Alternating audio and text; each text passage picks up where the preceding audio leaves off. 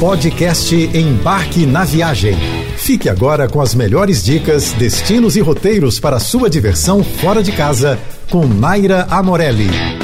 Oferecimento: economize na Drogarias Pacheco e garanta seu tratamento contínuo. Essa semana eu venho aqui fazer uma viagem por alguns bairros da minha cidade maravilhosa. A gente fala tanto de viajar pelo mundo e muitas vezes nem faz ideia do que se passou aqui na nossa cidade e o que tem de mais legal para visitar sem nenhuma pressão. Dividida em 33 regiões administrativas, a cidade fundada com o nome de Cidade de São Sebastião tem 160 bairros que contam a história do lugar. Com nomes curiosos como Cascadura e Curicica e indígenas como Andaraí, Caxambi, Pavuna e Tijuca, saiba que existe muita história por trás de cada região. E claro, que eu espero que quando você sair para passear, observe os bairros com outros olhos depois de descobrir algumas dessas curiosidades.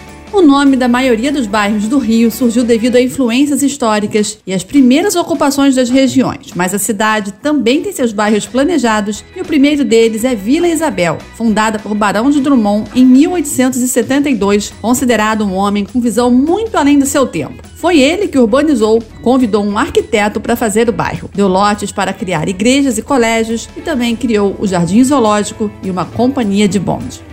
Hoje vamos conhecer um pouco do bairro Imperial de São Cristóvão, um dos meus queridinhos. Esse tradicional bairro foi um povoamento lusitano que começou com a fundação da igreja de São Cristóvão em 1627, até então à beira-mar. Naquela época, os pescadores amarravam as suas embarcações junto às portas da igreja para participar das missas e então logo se tornou uma vila de pescadores e comerciantes. Em 1803, foi erguido um casarão sobre uma colina onde se tinha uma boa vista da Baía de Guanabara. Esse lugar ficou conhecido como Paço de São Cristóvão e acabou sendo escolhido por Dom João VI para ser o Palácio Real da Casa de Bragança. Após a independência do Brasil, tornou-se o Palácio Imperial sendo vizinho de outros solares onde residiam as famílias da nobreza. Posteriormente, a construção tornou-se um museu nacional, que foi destruído por um incêndio em 2018 e hoje se encontra em restauração. E claro que na Quinta da Boa Vista, um passeio imperdível é o Bioparque do Rio,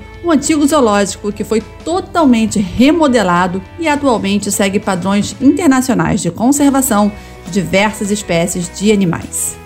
A Lapa, tradicional bairro do centro do Rio, é muito famosa por ter uma grande variedade de bares, restaurantes, boates e pubs temáticos super democráticos ao longo de suas 13 ruas. O berço da boemia carioca é também muito famoso pela arquitetura, começando pelo Aqueduto da Carioca, ou como costumamos falar, pelos Arcos da Lapa. Hoje, cartão postal que um dia foi construído para funcionar como aqueduto nos tempos do Brasil colonial e que desde 1896 serve como via para o bonde que liga o centro a Santa Teresa. A construção em estilo neoclássico, com seus 42 arcos que ligam Santa Teresa ao Morro de Santo Antônio, foi realizada em 1723 e tinha como objetivo conduzir a água do Rio Carioca, da altura do Morro do Desterro, atual bairro de Santa Teresa, para o Morro de Santo Antônio.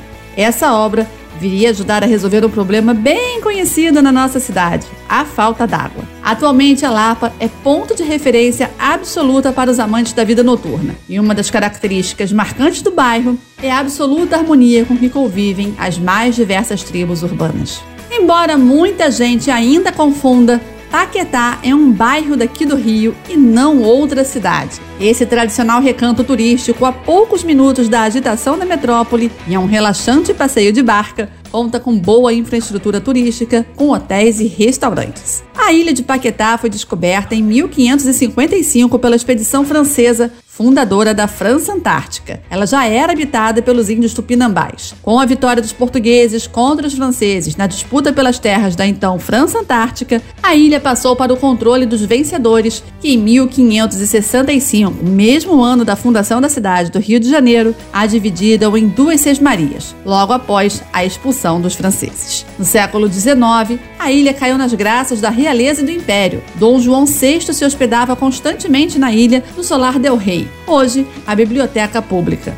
O famoso político e naturalista José Bonifácio também viveu seus últimos anos por lá. Sua residência ainda existe, preservada e em uso. Atualmente, Paquetá é um destino turístico super aconchegante para curtir um fim de semana perfeito para desacelerar, curtir um clima tranquilo e passear muito de bicicleta. Olaria é um bairro da Leopoldina, região histórica da zona norte do Rio, com sua origem de habitantes basicamente composta por imigrantes portugueses e, em menor quantidade, italianos. Aliás, minha família é parte dessa imigração italiana que veio direto da Itália para Olaria. Na região haviam muitas fábricas de telhas, tijolo, daí o nome do bairro. Sendo que a primeira olaria foi construída em 1821 por iniciativa da família Ferreira, aproveitando a abundância de barro que tinha ali ao lado no Morro do Alemão, que também pertencia àquela família. Logo depois, em 1882, com a chegada da estrada de ferro e 60 anos depois, com a construção da Avenida Brasil, todo o traçado e rotina do bairro foi modificado. Ali na Rua Bariri fica o estádio do Olaria Atlético Clube, um dos mais tradicionais clubes cariocas, por onde já passaram Garrincha e Romário. E vem cá, você gosta de samba? Então saiba que um dos mais importantes blocos de carnaval da cidade, o Cacique de Ramos, tem sede em Olaria. Por lá encontramos também os tradicionais botecos e o meu queridinho, o Botequim Rio Antigo, com seus petiscos de comer rezando. Você ouviu o podcast Embarque na Viagem.